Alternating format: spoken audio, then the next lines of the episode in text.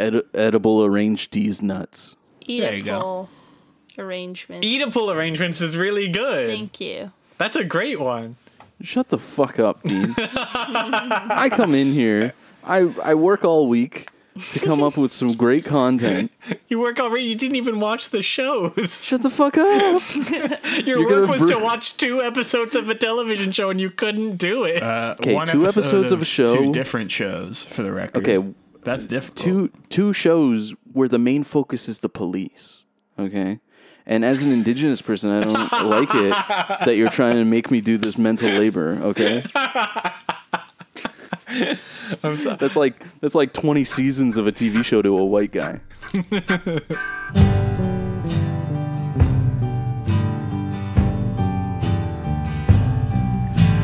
Mega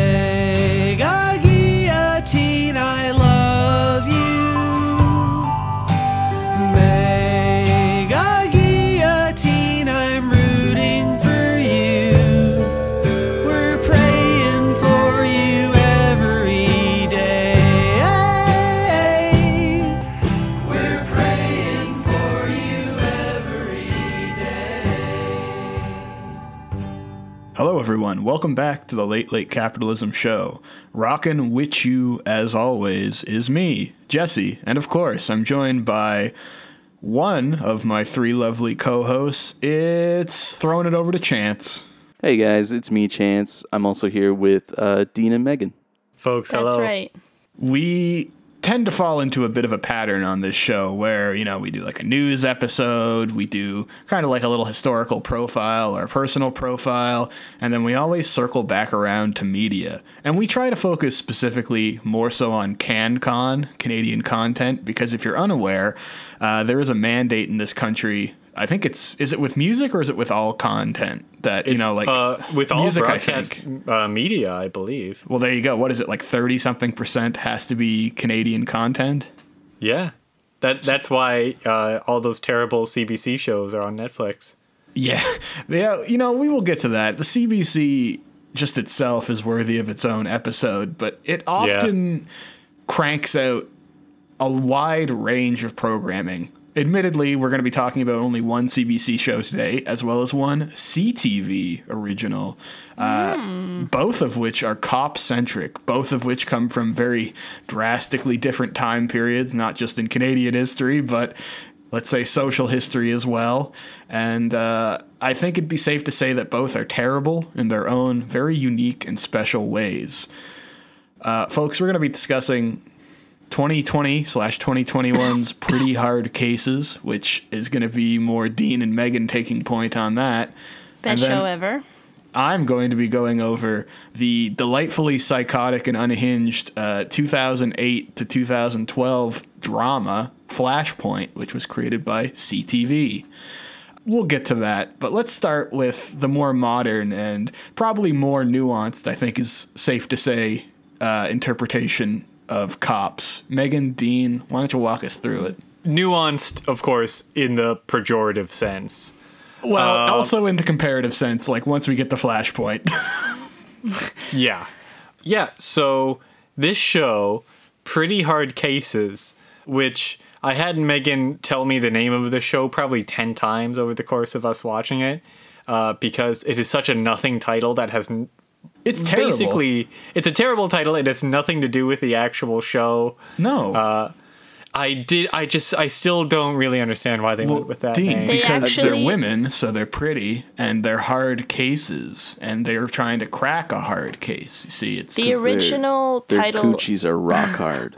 That's true. The original title was going to be Lady Dicks, and then they decided That's to so not much go better. with that. That's a much That's better name for the show. yeah. that's although admittedly Cowards. they they would have struggled because the only funny joke would have been the title of the show, and it would have uh, been all downhill from there. I was created by two women that also worked on or created Rookie Blue, which we were also going to watch for this episode, but watching two cop shows was more than enough. And we watched the trailer for Rookie Blue on YouTube, and it was one of the most deranged, offensive things I've ever seen in my life. So It we was ended up not shockingly watching that. bad. All you need to know about uh, Rookie Blue is that there's a prominent character named Dov Epstein, which I think just says it all.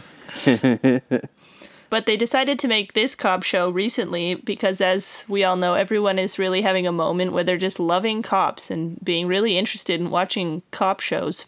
Um, and they actually, Jesse, you were saying they filmed this after the 2020 Yes. summer protests. So I'm going to talk about this just briefly. They had originally slated filming to start around March of 2020. Then, obviously, the entire country went into a lockdown. Uh, so they had to push filming back, which meant that as they were waiting for things to get rolling again, they did witness the summer of protests against you know police murdering people which uh, spoiler alert is the number one thing they love to do. So i have to respect the creators for seeing you know four or five months of tumult and uh, turmoil and uprising and going no we're still going to make this cop show but it's going to be woke somehow so Yeah. kudos to them for that And bo- they they try so hard. They struggle valiantly to make the wokest cop show you've ever done. Did I don't see. even know if I would say they try hard or struggle. It's just like it's very shoehorned and it's very transparent. And uh, well, we'll get to it. I think it sucks shit. Yeah, so the the first episode is called Bananas. Uh, fun. One of them holds a banana at one point in the episode, and this was really the only reference I could get other than bananas also means like kooky crazy. So our two main characters are Samantha from a squad called Guns and Gangs and Kelly, who's from Drug Squad.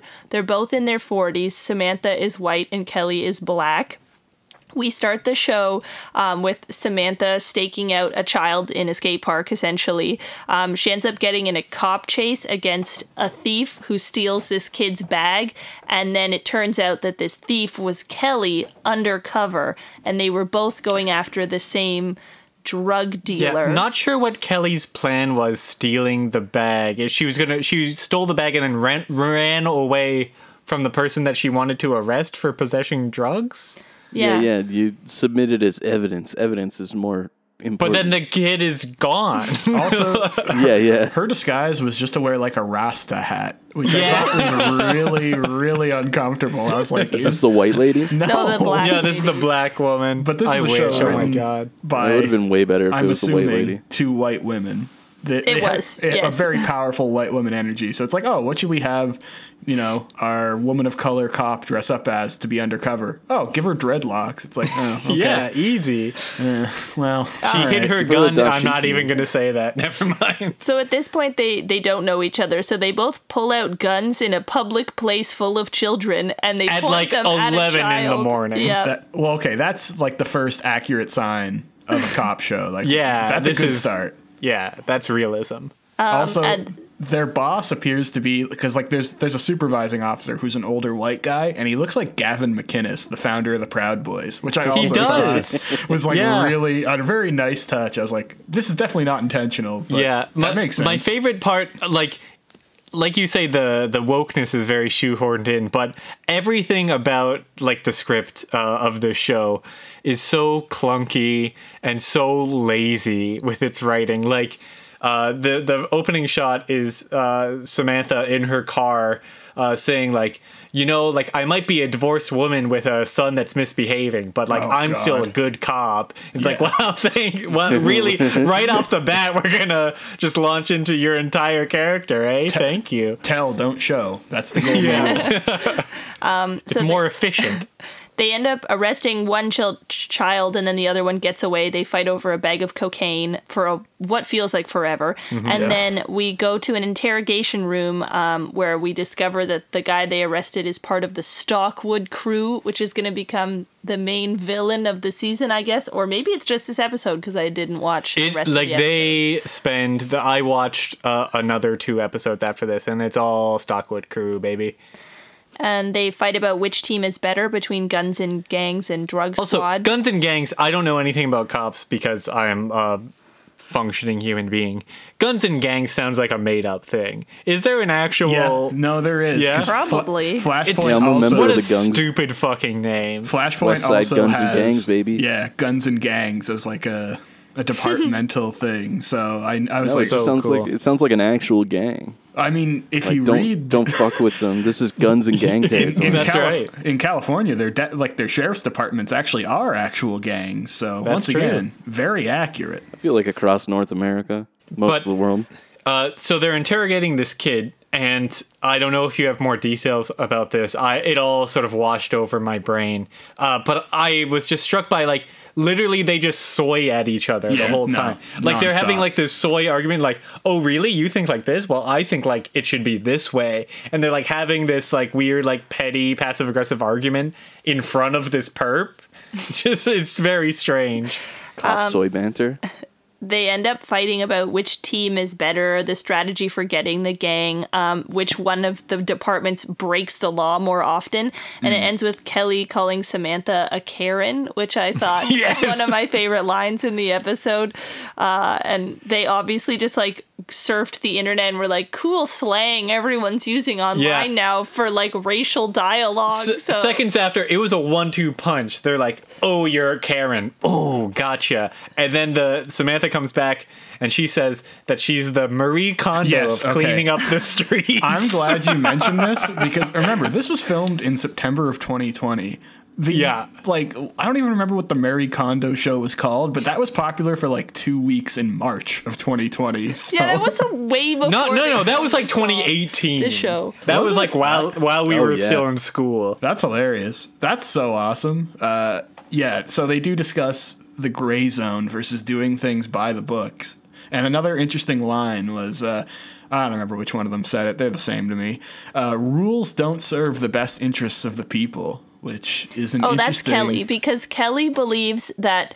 Oh, so they have this discussion later, but Kelly says she's a serve and protect cop, Yes. and Samantha says that she's a law and order cop, and Samantha loves rules, and Kelly's like, "We don't need rules. Cops just need to do what they feel in their hearts, and that will actually be better Mm. for the community because rules are bad." What I feel in my heart is to pump this chihuahua full of lead. Yeah, both options not great, but we learned Samantha is a keener and has a five point system for for getting like what she wants at work, I guess. And uh, she complains to her boss about Kelly, but then asks to become partners. So that's where we set up the partnership that Yeah. remains for the rest of the show. So they become partners, and uh, from the perp that they uh, soyed at forever, I don't. Somehow they intimidated this twerp by saying, uh, "Oh, really? Well, like I'm like a shark, and you're like a guppy. If Oh you think about it." Yeah, that was infuriating. Yeah, so they do that for like what feels like half an hour.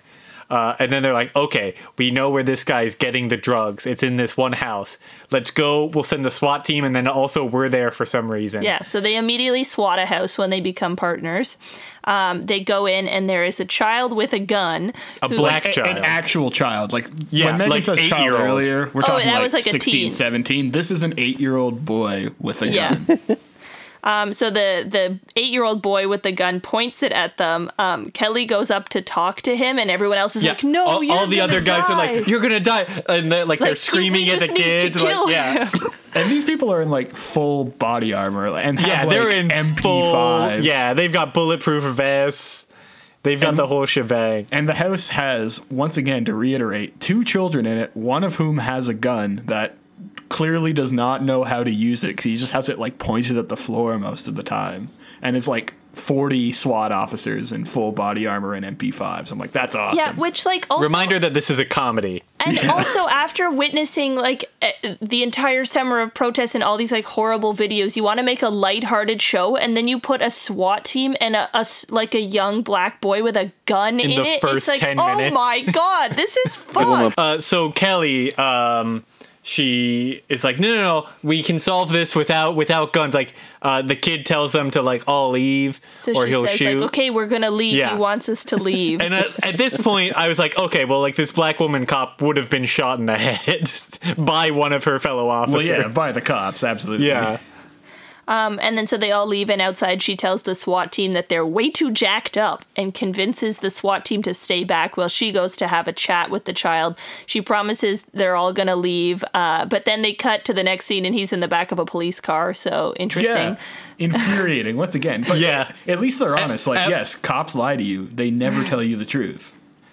Um, and then they search the house and find a bunch of cocaine. And then we're back at the station and they've put him in the care of a social worker immediately. So sad, but his uh, so they bring in his dad and his mom, and they're divorced. Oh, by and the then way- there's His mom, played by Tara Strong, uh, Bronies for all the all the My Little Pony fans that listen to this podcast, which I assume is all of our fans. one hundred percent of the listenership. That's right. They have one of the ponies in this show. That's awesome. Sorry, which pony hell is yeah. she? Oh wait, Uh, she's the, the voice pur- actor that does purple one. everything.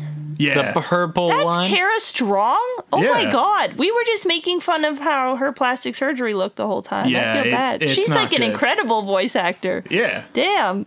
But yeah, the that's a- plastic surgery. the plastic surgery is how you know that she's a bad guy. I couldn't Hmm. believe it. I was like, yeah, she looked unfortunately not at her best, which is strange because she is a very like wonderful and beautiful woman. But I don't know In what's fairness, going on. she's At- done like Powerpuff Girls and Yeah. Fairly Odd Parents. She's in everything. She's done everything.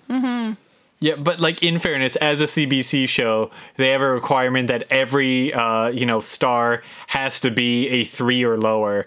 Uh, so that's she just had to fill that requirement. She probably is the biggest star in this, right? Like I've never heard of anybody else No, yeah, me uh, except for the, the chief, who's the bug-eyed lady from Schitt's Creek. But that's about it. yeah. M- Meredith MacNeill, the person who plays Samantha, I think. She's in Baroness von Sketch. But Yeah. Oh. that's yeah. all I know. That's They're a pretty big deal.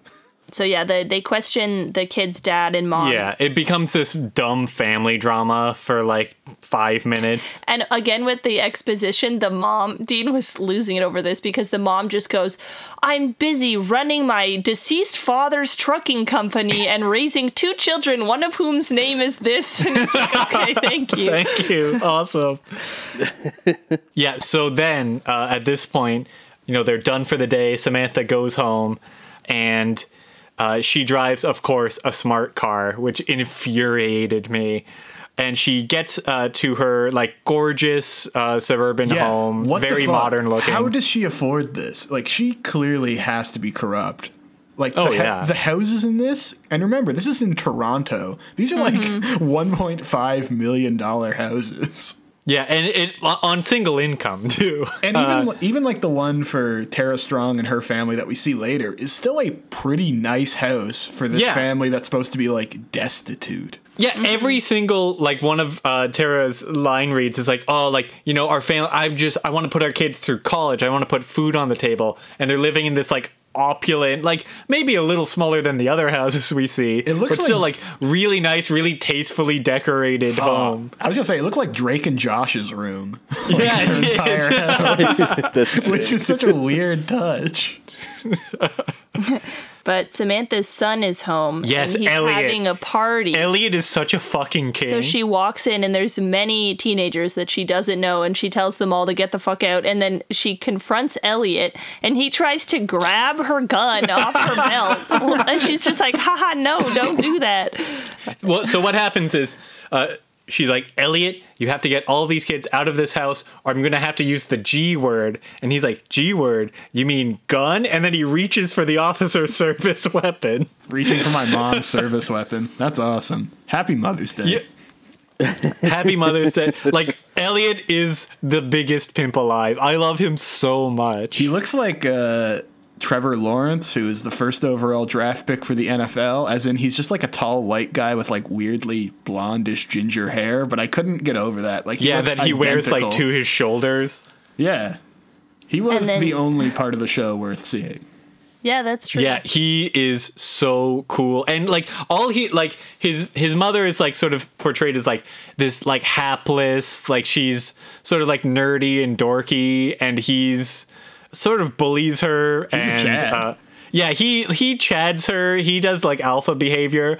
It's like she's like getting picked on by the popular kid at school, but it's her own son and she's in her mid 40s. it's That's so awesome. dope. It's so fucking cool. that.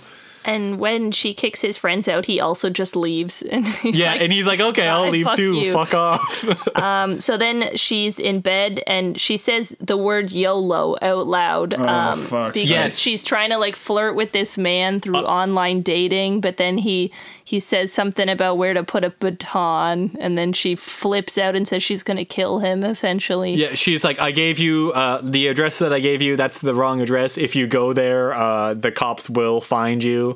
Don't ever call me again, etc., etc. So then Kelly shows up at her home at night, and then we have a very so much. Just Yeah, we have the, the greatest a line in the show. yeah, heart to heart ever, is. which is they start with the you law. So the quote is "You law and order cops are part of the problem. I'm a serve and protect cop." Um, so Kelly breaks the rules to keep people safe. Samantha says she loves rules, and then Samantha says, "I am aware of my privilege." To Kelly, uh, and then Kelly you know just how starts cops talk to each other? Well, she also says, "I am an ally. I am aware of my privilege, and I am an Yeah, ally." That's which right. Made me Oh my God. scream. I was like, "This show." At that point, I was like, "Okay, some of I, these lines." I, I don't know how you found Flashpoint more compelling than this because as soon Oh as I my saw that, I was like, I'm hooked on this. because Flashpoint is honest. yeah, show that's true. is so But I- transparent. I, much I much prefer uh, again uh, taking apart like like a surgeon the subtle nuances that is like liberal cop brain rot. But the, like, there's some lines that you know Sam says that are meant to be like ironic and out of touch, like YOLO. But her saying "I'm aware of my privilege and I am an ally" is meant to What- be incredibly sincere, and it's Yeah. the Well, like, funniest, 100% funniest line do- in the whole show. They do play it as kind of a joke though. Like Kelly laughs after, which I was like, okay, that's at least good. If they played it straight, I would lose my mind. But even putting it in at all, along with like how sort of cop defending and liberal the rest of the show is, just made me want to scream. It was insane. I insane. imagine I imagine Kelly just being like, "Thank you for your service. I really appreciate what you do for the community." well, even her laugh And then though, they wasn't bow. like that was And a they bow. joke. She's just like, "Shut the fuck up!" Like I can't believe you're saying that to me. Basically, Um, so they talk about how it's hard being black and or a woman in the force. Um, and then we cut to the next scene when Kelly decodes some like online. This Oh, was yeah. so cool. Social so media like Kelly uh, as the black cop does like weird like sort of electronic ebonics and like she figures out it's almost like she's a she's got a level in rogue and she knows thieves can't so she can read these facebook posts and just understand like oh they're gonna meet at like this place at this time to go to this storage locker and uh, i know this because they said uh, holla at your Frito Lay, or I have no idea. also the at of the the white drug dealing kid uh, is Crunk B Boy. which I, Fuck I thought was incredible. I was like, this show has its finger on the pulse. And I also love how the, the two drug dealers were just discussing this over their public Yeah, just on their profiles. Facebook walls. They even say it's like, oh, why not DMs? It's like, oh, those can be misconstrued or something. It's like, no, they're just like commenting on each other's Instagram like thirst pics. It's like, can you come to the airport and pick up the package? Give me the drugs now, please. Thank God, Super Cops on the case. Yeah. Um, so they end up catching the little boy with the gun. His older sister um, is like part of the Yeah, drug she's the circle. girlfriend of the guy who supplies the drugs. Yeah. Yeah. So um, they get the teen girl to rat out her boyfriend by Oh. using what they term as modern policing, which, Which, was just like- saying that she won't go to jail if she does Yeah. if she rats so him thi- out. this is our, our second interrogation. Uh, like I've watched a few more episodes. Every episode has at least two interrogation scenes, and each one is exactly like this. Where at first I was like, "Oh my god!" Like this soy dialogue. It's just it's terrible. They're all like they just argue with each other. They barely talk to the perp at all. It doesn't make any sense. And then I realized that this is actually a genius technique that I think cops should employ in real life. It's sort of like a, it's a verbal kinetic, uh, you know, wearing down of the defenses. Where if you, you they just sort of bludgeon them with soy. Where you just you talk and you're so fucking annoying and so up your own ass uh, that the person will tell you anything to get you out of the room. yeah, yeah. it's, like it's truly genius. they bring you into the interrogation room and they're like, "Have you seen my Funko Pop collection?" and I'll, I'm I'm guilty. I'll say it right away. Uh, so you're dealing cocaine. That's a little on the nose, isn't it? Shouldn't you be uh, dealing something less illegal?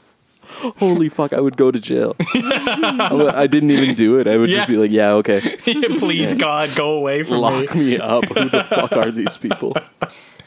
so they work with the girl to set up a meetup and they through their new school of policing tactics which is a word they use um, they decide to not use a sniper to just immediately murder the drug Well, dealer You're, you're glossing over something very important Okay. to me, uh, which is before that. Uh, uh oh, Elliot got in a fight. There was an altercation Oh, at the school. We have to quickly, uh, before we go to the sting, uh, we have to go pick up Elliot, uh, get him out of detention. Uh, so they, they go to the school to get Elliot, who has a bloody nose because he's fought someone. He basically stole $300 from some guy, and then the guy beat the shit out of him for it. But the the creme de la creme of this scene is that Elliot is wearing a defund the police shirt.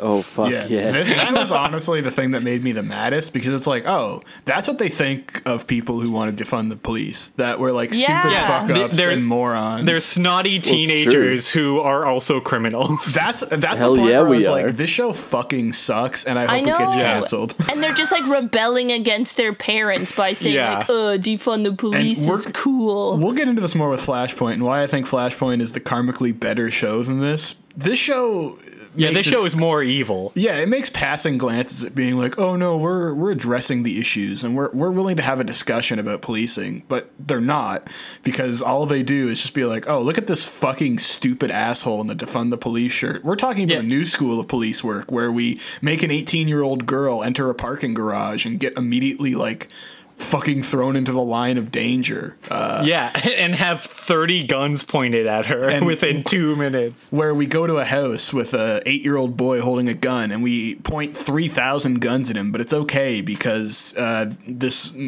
gigantic sassy cop is able to talk him down while we still have six hundred guns pointed at him.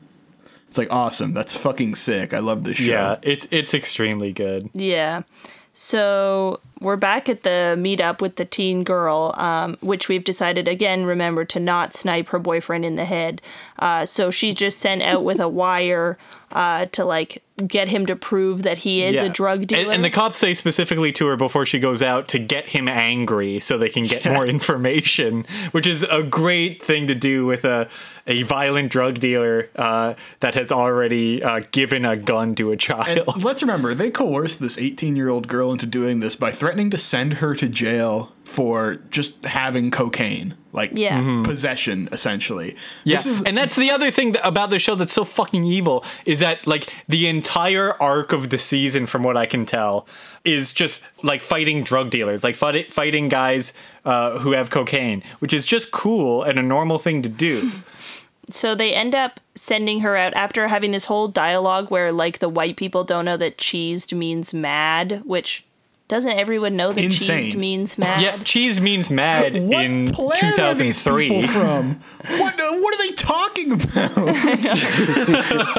Did the people who make Rookie Blue like? Do they have a traumatic brain injury? Like seriously? like there's so many strange choices in this. I hate these people. Jesse, I, I have to let you know uh, the the main producer of this show and Rookie Blue also produced Flashpoint. That's so awesome. That They're, it's all the same person. and that's so Who's the funny main producer? They got way less interesting as the years went on. They really blew their load on the first show they made. It's uh, Tassie Cameron uh, has been a Cool writer and executive producer on Flashpoint, Private Eyes, Rookie Blue, Mary Kills People, and Ten Days in the Valley, as well It- as this beloved show whose name I have forgotten again. They don't list her as a producer in the one I'm looking at. I think she probably writes for all of them, but she's pretty high up on pretty hard cases. But uh, so back at the at the meetup with this teen girl, uh, she ends up just being told the entire story by. It ends up being the kid with the gun's dad, who we thought was a nice guy. What? Dun, dun, dun. But he just gets out of the car and says to the teenage girl, "Yeah, it's me. I'm the main drug dealer, and everyone works for me." And it's like, awesome. Yeah. cool. Case closed, I I, guess. I do That's just have to pepper in that the sort of the subordinate drug dealer, the white kid uh, that the daughter was dating, uh, also uh, says when she confronts him, like, "Oh, you gave my little brother a gun, like that's sort of fucked up." He says, "quote." I was younger than him when I heard when I held my first piece. Thank you. Oh, saucy. So, and my comment on this show was aside from being, you know, so stupid in the way that they try to like girl boss cops or whatever. It just also the cases they present, they like say the case at the beginning. They're like, we're trying to catch this guy. And then they have two scenes of them actually trying to do anything regarding the case. And then at the end, they're like, check mark, we got the guy. And most of it's just them like trying to go on Tinder or picking their son up from school. It's so boring. But we end off with the teenage girl going home to Tara Strong, who decides that she is now going to take over the drug dealing business Yes. now that the this dad's uh, the son's dad was arrested and so she's gonna worm her way in to be the head honcho of this whole operation here because her trucking company is failing Yeah. Then play a 2012 metric song, Fade to Black. Beautiful. wow Uh, so I watched a couple more episodes of this. Uh, I would like to report that it doesn't get better. Uh, there's a lot. It becomes a sort of like monster of the week thing, uh, briefly, uh, where they're like they're doing some other things, and then there's they have like this drug bust like on the on the back burner for a bit. Yeah, so uh, Tara Strong's character becomes a was is basically like the the third main character. We follow her around a great deal God. where uh, she's like working her way up through like this like drug ring and uh, she's girl bossing crime uh, there's numerous scenes that I, I saw where she is uh, underestimated and put down by the uh, male drug dealers and then she outsmarts them uh, in order to secure the bag there are is some more dumb bullshit with like people dating. Uh, they introduce like more side characters that are cops that no one cares about. Uh, there's one guy who's getting a divorce, and his character is that he's getting a divorce, which is pretty funny. But he's also like a young, funny. handsome guy, and they're all like, "Well, it's good that you're getting a divorce because you were too nice for your wife." wow wow. yeah, He only he only hit her twice a day instead of the traditional ten times. exactly. But uh, I do just have one thing that I would like to share, which is Tara sends her daughter to uh, seduce Elliot because she's like, oh, like that one cop that was investigating this. Uh, she's got a, a teenage son she can't control. I need you to like get in with him. Uh, so the daughter goes and does this, and there's there's definitely going to be like some sort of like uh, romantic like falling out or something. Like they're setting them up as like major characters too, which is boring. My favorite part of the whole show is uh, Elliot comes down to talk to his mom. He secretly got a girl in his bed uh, and is just like trying to play it cool while he like I don't know gets some pop tarts or something. And uh, like his mom is like, oh, like you wouldn't care if I died. Uh, Like no, no one likes me. Like she's like bemoaning because she's had some hiccup in her case she says into to him in particular like you hate all cops and you like you just want to get rid of us all anyway so like why am i talking to you and uh he says like well like you know that doesn't mean that what you do isn't badass Oh, boy. uh and That's you're one of the good ones right Good God. So, like, wearing a Hell defund the police shirt, but then saying there are the good cops yeah the good cops that do badass shit Yeah, so- awesome thank defund you all the police except, you know, the cool Yeah. good ones. I know. Awesome. I that Like that was the heartbreaking team. part for me was when Elliot uh, turned heel there. I But- think that's that's gonna be our new take is that you should get rid of the police except for the SWAT. Gotcha. yeah, That's because awesome. swatting people on stream is fun. Yeah. They're- all cops are bastards except for the cool ones. Yeah. Yeah. I, I That's like the it's- politics of this show. It's like, you know, some cops, um, you may think they're bad, but, you know, that's only a few bad apples, and most of us are cool, awesome lady gals having fun. And Yeah, like, oh, yeah, like, they're- There are two male cops in the show. Yeah, sorry, there's only one white male dude, two male dudes in particular, and they're like chief or like whoever they report to, I don't know what her title is, is a black lesbian woman. Yeah. We're Nice. we're we're querying the police. Yeah, It's it's it's, rainbow washing the Toronto police, a, a famously multicultural uh, division. Yay. Uh, it's one of the worst shows I've ever seen, and I, I, I sincerely like. We need to get rid of the CanCon requirements so this show cannot have a second season. Yeah, I like I am actually going to be voting for O'Toole uh, in hopes that he will defund the CBC. That would honestly, at this point, I think getting rid of the CBC would probably do more good than bad. yeah, Just TV, just TV. I like their radio shows. yeah, the that's radio's fine. pretty good. We can keep the radio. The radio is like high quality content. yeah, the TV shows. Uh, just wait, folks. Once Communist Daughter gets released, you know we're gonna we're gonna dive deep. I forgot about Communist Daughter. Daughter. We're gonna have to watch that whole thing. Yeah, of course, obviously. Oh, definitely. Before we move on, are there any final things we want to say about pretty hard cases? I would rather never talk about this again, personally. I yeah, I agree. Even though I didn't watch um, Flashpoint, can I can I say something really cool about Flashpoint? yes. Yeah. Well, before we we get right into it, Stephanie Morgenstern, Yes. the uh, one of the creators, is also uh, Sailor Venus from Sailor Moon. That's so sick. what? What the heck? So many Yeah. anime connections here. I consider My Little Pony an anime, for the record. It is. Yeah. Oh God! no, he's No, right. um, It's an anime. enemy. I'm convinced. it's animated. That makes it anime. Okay. Now, If it's on DeviantArt, it's anime. for what I consider to be maybe the most honest depiction of the police, and yet also one of- like such a strange fantasy world. We have Flashpoint, which was originally developed in 2005, which I think makes a lot of sense uh, when you assess the culture that this show puts forth. But it wouldn't be released until 2008. It is a show about a fictionalized version of the Toronto Emergency Task Force. This one is the Strategic Response Unit, the SRU. Essentially, it's a hmm. show about SWAT officers, but they have a different spin on things, where they're led by a, a negotiator, so they try and talk down people before they blow them away with military weaponry. Oh, I didn't. E- that's what it's supposed to be. They are famously extremely bad at that. If that's the goal of the Yes. team.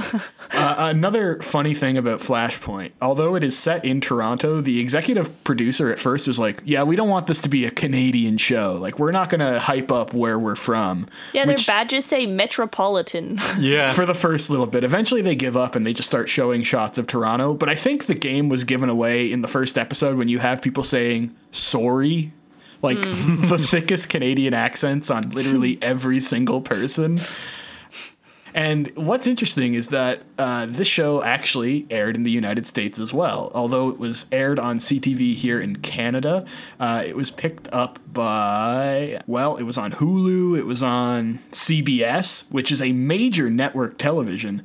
The Yeah. first first season averaged 7.61 million viewers per episode. Okay. Oh my ooh, God. No So- offense, Jesse. I know you like it, but I found this Oh, show like so boring. I was Oh. like so bored the whole time. I have no idea how it got this many views. Holy shit. I can tell you why it got this many views because, like, it, it would get about a million views in Canada, and then yes, like seven million in the United States because this is actually what it's like to be a cop in the United States, or at least what they role play it as, where you get to wear, you know, your big tack vest, you get to roll up in your military Humvee and just point a gun at a mentally ill person and hope that you have a chance to shoot them. That's like Yeah. it's not a surprise why. And I will also say, yeah, the first episode sucks, but the show gets more unhinged as it goes along. But let's let's discuss this first episode. Shouting in Croatian.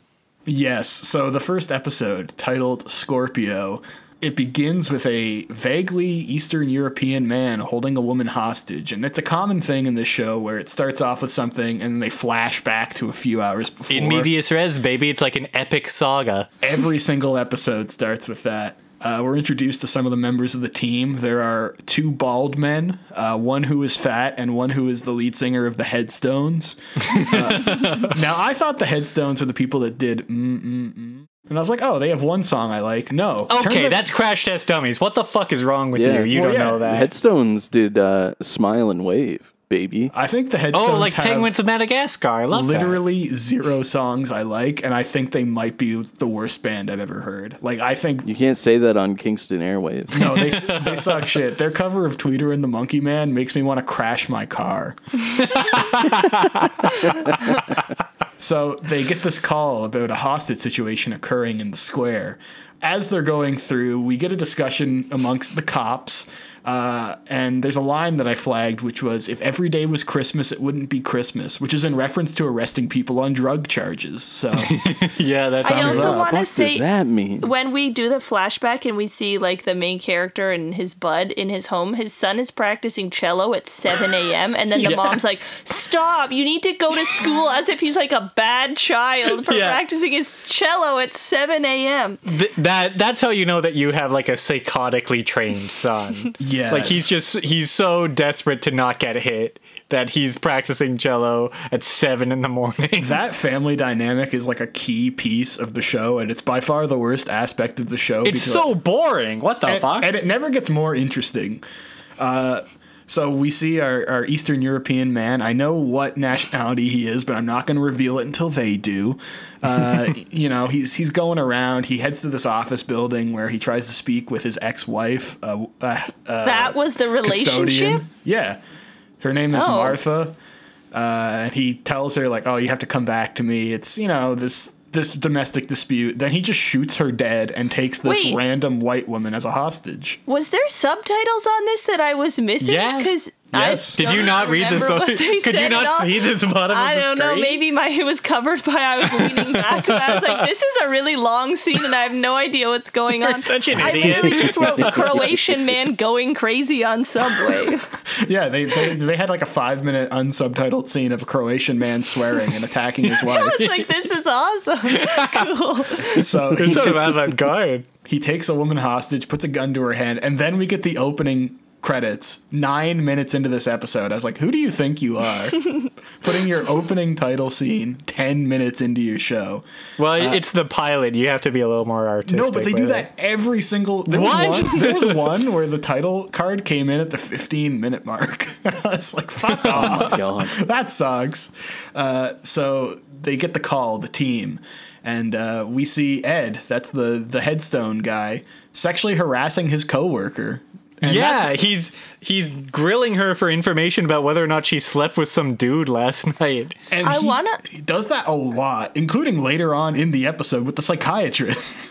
Yeah. I also want to say they practice like their compound literally looks like a thing from a Marvel movie. Yes. Like when they Yeah, walk up at the beginning, exactly there's people that. rappelling down from the sides. They go in and there's Yeah, all these to climbing the walls. front office. It's like all this high tech computers, and this is supposed to be the Toronto Yeah. police. Like It- okay, I, for a second, I was like, "Oh, this is like Tony Stark's lab," and then I realized, do you guys remember Rescue Heroes? Oh yeah, Yeah, of course. It, it's like Rescue Heroes for grown-ups.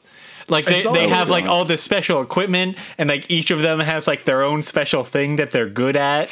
Uh, Yeah. And like, but instead of helping people uh, by you know stopping forest fires or getting them out of uh, you know like tornado zones or whatever, it's just again shooting people in the street. And it's in like once again the implications of this world where you have the money to create yes the rescue hero compound for these psychotic like military role players. And then it's like imagine what even 10% of the budget that went towards creating the avengers tower for you know domestic assault perpetrators could have been used for in that city. There is a later episode uh, i want to say like season two where uh, they're going through this neighborhood and it's like the episode is essentially Death Wish, where they have a vigilante they're pursuing, and one of the cops is like, "Oh, I grew up in this neighborhood. It's it's really changed. Things have gotten worse." And he's like, "Well, you have a problem. Take it up with the city council. When it was good back in those days, that's because there were quote more cops walking around." Mm. Yeah. So that really like now we're all in bumfuck nowhere doing karate at each other. And I understand that, like, for the show to work, you need to have, you know, like multiple events occurring. But, like, in their version of Toronto, there is, like, a world changing, like, criminal event happening literally every other day. this show is more like 24 than it is Law and Order in the sense that it's It like. does. It has very 24 vibes. Yeah. like overwhelmingly where there's this ambient vibe of like terror could break out at any minute and the only thing keeping keeping us safe are you know these cops and it's like the world they've created is such a psychotic one this episode is so quaint compared to later ones which i'll get to at the end i have a wrap up of some of the more uh, fascinating concepts they tackled. So they go down to the square where the hostage taking is occurring. On the way there, there was a, a, a line that I thought was really interesting, which was uh, as they're driving there, they're like, "We oh, we gotta hurry! Every unit in the district is going to want a piece of this. they also are, like we have to compete to see who other gets to shoot the guy." which is also insane given that later on it's shown that they just have jurisdiction over anywhere in the city and they can just like kick cops out uh, they are also like assigning roles and uh, the lead officer tells the one guy lewis you're with less lethal and he goes ugh saddled Oh with my less God. lethal again uh, you want to know what happens to that guy lewis the one who complains about being saddled with less lethal Does he get murdered? he does die do you want to take a guess as to how he dies because i guarantee you're not Oh going my to god, get- no, get no, no, no, no, no. Don't tell me it's because he did not have a lethal weapon on him No, to no, defend no. himself. No. Okay, okay. But do you think he was like shot, run over? Like, how do you think he buys the farm? Uh, his wife took revenge on him. No, uh, he steps on a landmine planted in the middle of Toronto Oh my god! and is killed. When Once they get again, Just outside the pizza pizza. they dug up a like a concrete sidewalk block to put it in. you're there. not far from the truth. It was an episode about eco terrorists, which Oh was my handled God. responsibly and very tastefully. Well, that's spoilers for for how uh, our podcast will end. I also when when they get there, they say, "Let's keep the peace," and they're holding like the most Yes. massive rifles of all time. That is one of the funniest lines, and that is their like that is their catchphrase, and they do that at one point in the show when they're like literally like driving a tank. like okay. Uh, so they set up. There's a, a blonde man who I call Dahunk who arrives on the scene, and Yeah, just he like, looked like a Marvel character too. I called him Yeah. Quicksilver the whole time. and he becomes, uh, as you can imagine, like a main character in the show. There's a particularly funny episode I'll discuss very briefly in a bit involving him. Uh, we get lots of Tom Clancy shots of the team gearing up. So this is just like, if you've ever read a Tom Clancy book, which I don't recommend because they are terrible, he spends like eight or nine pages per chapter just talking about like the gun that the operator I- is holding. I literally wrote down snipers get set up for like 45 minutes because half of this episode is like the woman and and the main dude are the two that get sent up in the building Yes. to go set up their snipe and it's just like watching her walk through a hallway and then the door's locked and then she goes the other way and I'm like, "Oh my god, please just get And, like, there. This she- is so annoying." And she's got like a guy doing intel from the back of a truck, and, and he's like, "Yeah, just go through there." And she's like, "Oh, I can't go through there. There's construction." He's like, "Oh, well, there's another entrance. Let me see if I can find it for you." It's like, I, it just it seemed like the sort of thing that would happen in like a heist movie or something. But like you're going like you're going through an empty office building. Like I don't I don't see uh, what the issue is with construction or anything. They're building tension. So it is revealed that our gunman is Croatian, to which I said, Croatia, tui, Serbia, number one, which I ended up being justified in that. Uh, more procedural bullshit stuff happens. Uh, Ed, who's the headstone cop, he gets set up into position, and uh, as he's staring down his sniper scope, looking at this Croatian man, he mutters to himself, You want to dance? Let's dance. I then- wrote that down too. when he gets Oh the order God. to take the shot, he says "copy" with so much excitement. Uh, before he can no, do he anything, he is salivating. yeah, like, and that's the thing where I was like, "Oh, this show is honest about cops, where they just cannot wait. They're frothing at the mouth to kill someone." Uh, before he can take the shot, the man's son arrives. Okay, would you like to know something hilarious His son about? looks five years younger than him. Did anyone Yes. else think that dad looked old enough to be this dude's dad? Like, I feel like they just thought he looked old because he had a unibrow. But I was like, this is like a forty-year-old and a thirty-year-old. What is Okay. this show? So about the son, the son ends up becoming a primary antagonist later on in this season. Yes! oh my god! 'cause They killed him. Croatian revenge. because Ed takes the shot, or what he calls the solution, where he blows out this mentally ill Croatian man. He blows his brains out in front of his son. So at the end of this season, the final episode, it's revealed that the man's son fought in like the Bosnian Wars and was like the most decorated sniper in all of fucking Croatia, and he goes on a campaign of terror to kill Headstone Cop. That's incredible. That is so perfect. And I laughed out loud when you get to that point. It's like, you killed my father. And I'm like, oh my God. Every single person in this universe has like military level skills.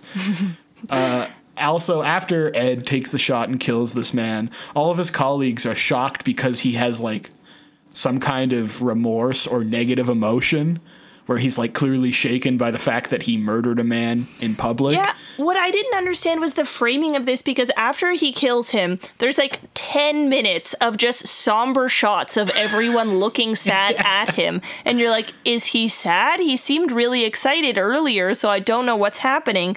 And then everyone's like, don't even worry about it, man. You did the best job ever. Like, you did such a good job. But then immediately he's under investigation by the SIU. so I was like, what? Now, okay. The SIU thing is at like essentially anytime the cops shoot anyone, theoretically, they get an SIU investigation. They don't ever result in anything. They always find there was no wrongdoing by the officer. But and that that, is was what so happens. interesting in the show too because they say to him you know the, You know the drill. drill, like yeah. he's used to this and then they're in a meeting with the like siu lawyer and the guy's just like just get through it like Yeah. he's on paid vacation for now Yeah, it's and, and like oh they, they oh my frame like the investigator as some sort of like hard ass like uh without any empathy for what like our cop is going through.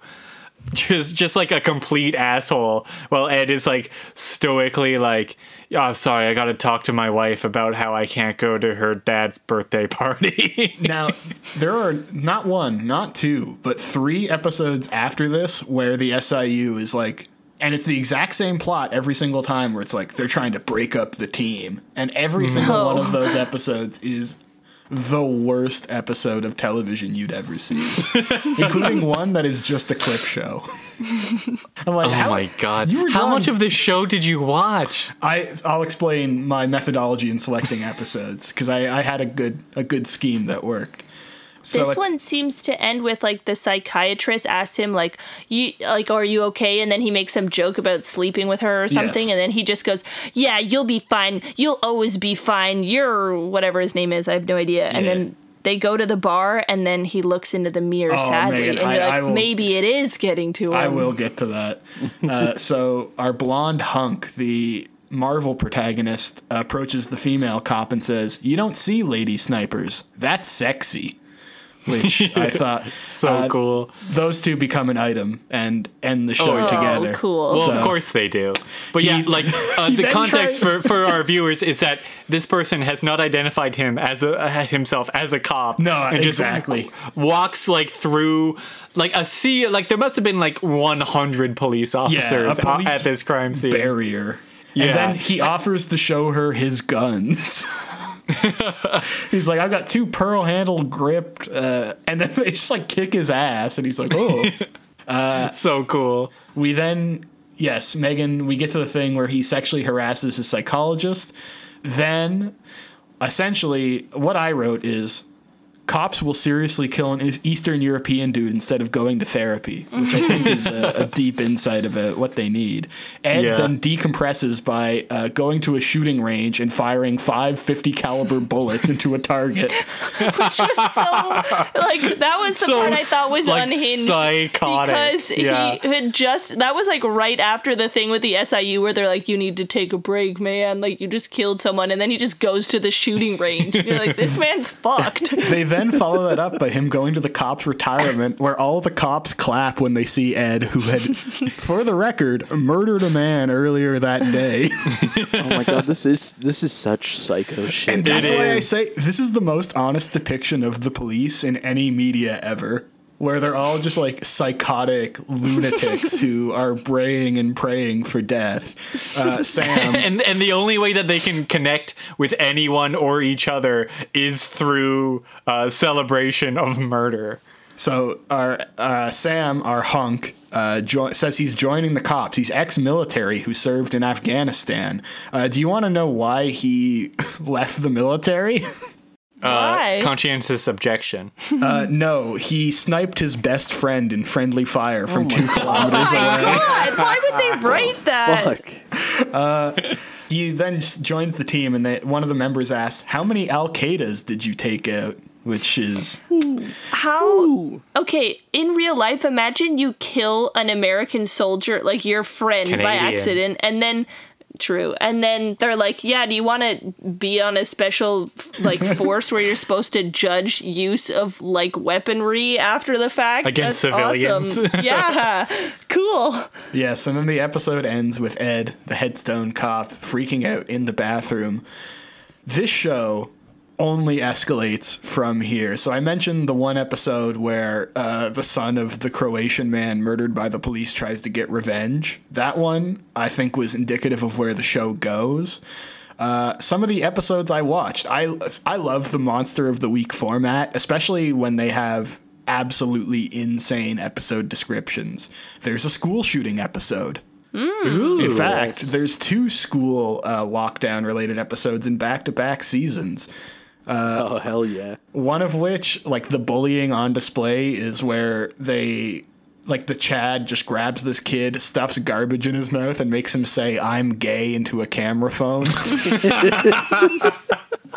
Which made me Which, laugh. like- That's awesome. And like I've been paying guys to do that to me. Yeah, I, I, it was great. It was so funny. There's the vigilante one I mentioned where it talks about how you know gentrification is is good if there's cops around.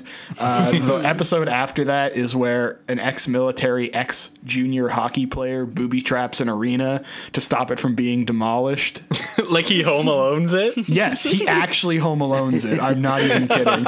This is a season finale. what? Yeah. Oh, the first episode of the third season is one where this kid thinks he's a psychopath and he like starts studying serial killers, but it turns out he's just autistic. Oh no. Oh no! Not oh kidding. no! But whomst among us though? And it's like the, the fat Italian cop is the one who's like, "Oh, you're not a psy- psychopath. You just uh, you've got low spectrum autism. Let me help you." uh, man. Okay, get this. There's one where a schizophrenic man goes into an Islamic restaurant, like an Islamic owned business, and then holds everybody at gunpoint. He's asking for the owner of the restaurant. They find out the owner of the restaurant's on a, like a terror registry, which, uh oh, that seems bad. Then it's an all a big misunderstanding. They call the guy's social worker in, and then they discover that it's his social worker who put this schizophrenic man up to doing right wing terror. Okay, so sorry. There's like a, a terrorist, and then a restaurant owner who's also a terrorist, and then a social worker No, who no, is it's a just terrorist. the the social worker told him to like, oh, there's a terrorist in the city. His name is Yeah. Mohammed, and Uh, he's like, close. okay. His name is Fayed. ah. then there's one I haven't watched yet because I can't bring myself to watch it, but I'm just going to read the title and the description for you. Uh, and this would have been released around 2011. Season 4, Episode 2 Good Cop. Team 1's armed escort of a police officer acquitted of killing an unarmed black student is jeopardized by a riotous mob. Oh, oh God! God. I don't think They're I can tackling watch the hard that. stuff. Yeah, I don't think Oh I can watch. my Like, I should God. watch it for the sake of assessing this show and seeing how you know truly cop brained it is. But I, I, I, I just don't think I can do it. No, yeah. Yeah, that's just too much. Uh, I can never watch Sailor Moon again. Would you like to know how, like, the final two episodes of the series? Because I actually saw these on TV when they were released and thought they were ridiculous. yeah. So the final two episodes, it's a two-parter called "Keep the Peace," in which a series of bombs is placed around the city. Uh, so it blows up, causes all these disasters, and then in the second part, it's revealed that the bombs were placed by a university professor who was doing MK Ultra experiments on his students, but also like in a sexual way. And Jordan Okay. Peterson. Honestly, he kind of looked like him too. And they go to his his hideout, and he detonates a dirty bomb, which kills one of the team members. Ooh. Hell yeah. And like that's just how the show ends. Like they they get him in the end, but it's like this is Why what kill a character in the last episode? Right, that was that was sick. That's ballsy. That's what you got to do. They kill all kinds of people in this show. I know, but you know, the, I feel like the interesting part is dealing with it after, but I guess not. I guess the interesting part is showing it in your promos, being like, "Does he die?" And the answer is Well, yeah, it yeah. sounds more like a like an action show than anything. That's the thing. This show is not going to dive into any issues at all. There's hmm. another one where they go, it's like, oh, this rehab center is actually a cult, and they try and do Jonestown stuff. And the entire episode is just dedicated to the action and there's nothing about like repercussions or literally anything as to why this is happening. They're like woo okay good job guys and they just like walk away like dusting their Jesus hands. Christ. and that's why i think uh, flashpoint is the greatest television show of all time uh, and the most honest depiction of law enforcement. It kind of has a shield quality to it where the action is over the top and the implications of the world that they live in is that you know terror lurks in every corner uh, every stranger you meet is just secretly plotting to destroy you and your way of life, and that the only people that can stop them is a series of fun super cops with their fingers on the trigger and death and desire inside their yeah, hearts. it sounds very war on terror it's extremely war on terror, which is why, once again, I think it's pretty accurate of the time it was made. There's no kind of gesture towards even progressive ideals in any sense of the word, especially not mm-hmm. in regards to policing. Every single episode, there's a problem. There's like, oh, this could have been solved if we had more officers on the ground. Mm.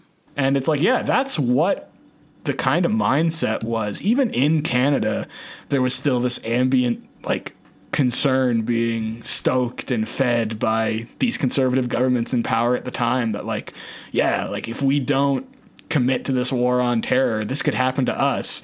When the closest thing we had to a terror attack that wasn't perpetrated by a right wing white guy was uh, like the Toronto Seven, which was essentially a group of Muslim teenagers that were entrapped by the police and charged with terror offenses, then shipped off to Guantanamo Bay. Yeah, that's a classic. We'll have to do a deep dive into that. I think it's the Toronto 18. it's one of the two, but it was like 2006, so right around when the show Yeah, was yeah. at its peak, and it's like they literally had no proof of anything they want. I think one of their plans was to melt a bridge with a laser, and they ended up getting sent to Guantanamo Bay. I'm not kidding. There was like. That's Still just really being sad. a teenager. Yes, that's what it was like. Like, That's what the war on terror was. Just like how the war on drugs was an excuse to police people of color and just steal shit from them and send them to jail to provide free labor. It's like the war on terror was just an excuse to do all kinds of like anti-Muslim raids and just like fucking clear the cities of these people who are Yeah, it's like and it's like justify silent, wars. yeah silent ethnocide. One hundred percent. And uh, this show really does lean all the way into it. There is an episode about white supremacists, though, so hey, Oh. you gotta show both sides. Well, it, It's called All Cops Are Good, I swear. That's right. I think we've demonstrated today that uh, you never need to watch a cop show ever again because we have watched them for you now, and it, Yeah. they were very we, boring. We saw from both sides of the political spectrum. You got your your wokeism 2021, uh, Biden's America, Canada cop show. Biden's Canada. Yeah. yeah. And then you've got your uh, ultra right wing ter- state of terror Bush America Canada cop show. Yeah. Mm-hmm. and it's funny because they're pretty much the same. yes. Yeah, they're Although both Yeah. cops are good. So Flashpoint is way better. I, I hate to break it to you. no, I they were rather- both terrible. I would rather watch the insane reactionary cop show than the woke cop show. Uh, give me the Shield over Brooklyn Nine Nine any day of the week. And I feel like that's a fair assessment. Yeah. Okay. Well, I think that's it for this week. Thank you for listening. Uh, we hope you enjoyed our look at Canadian propaganda. Uh, stay safe. We will be back at you again next week with another sterling, scintillating episode. Bye bye. bye bye.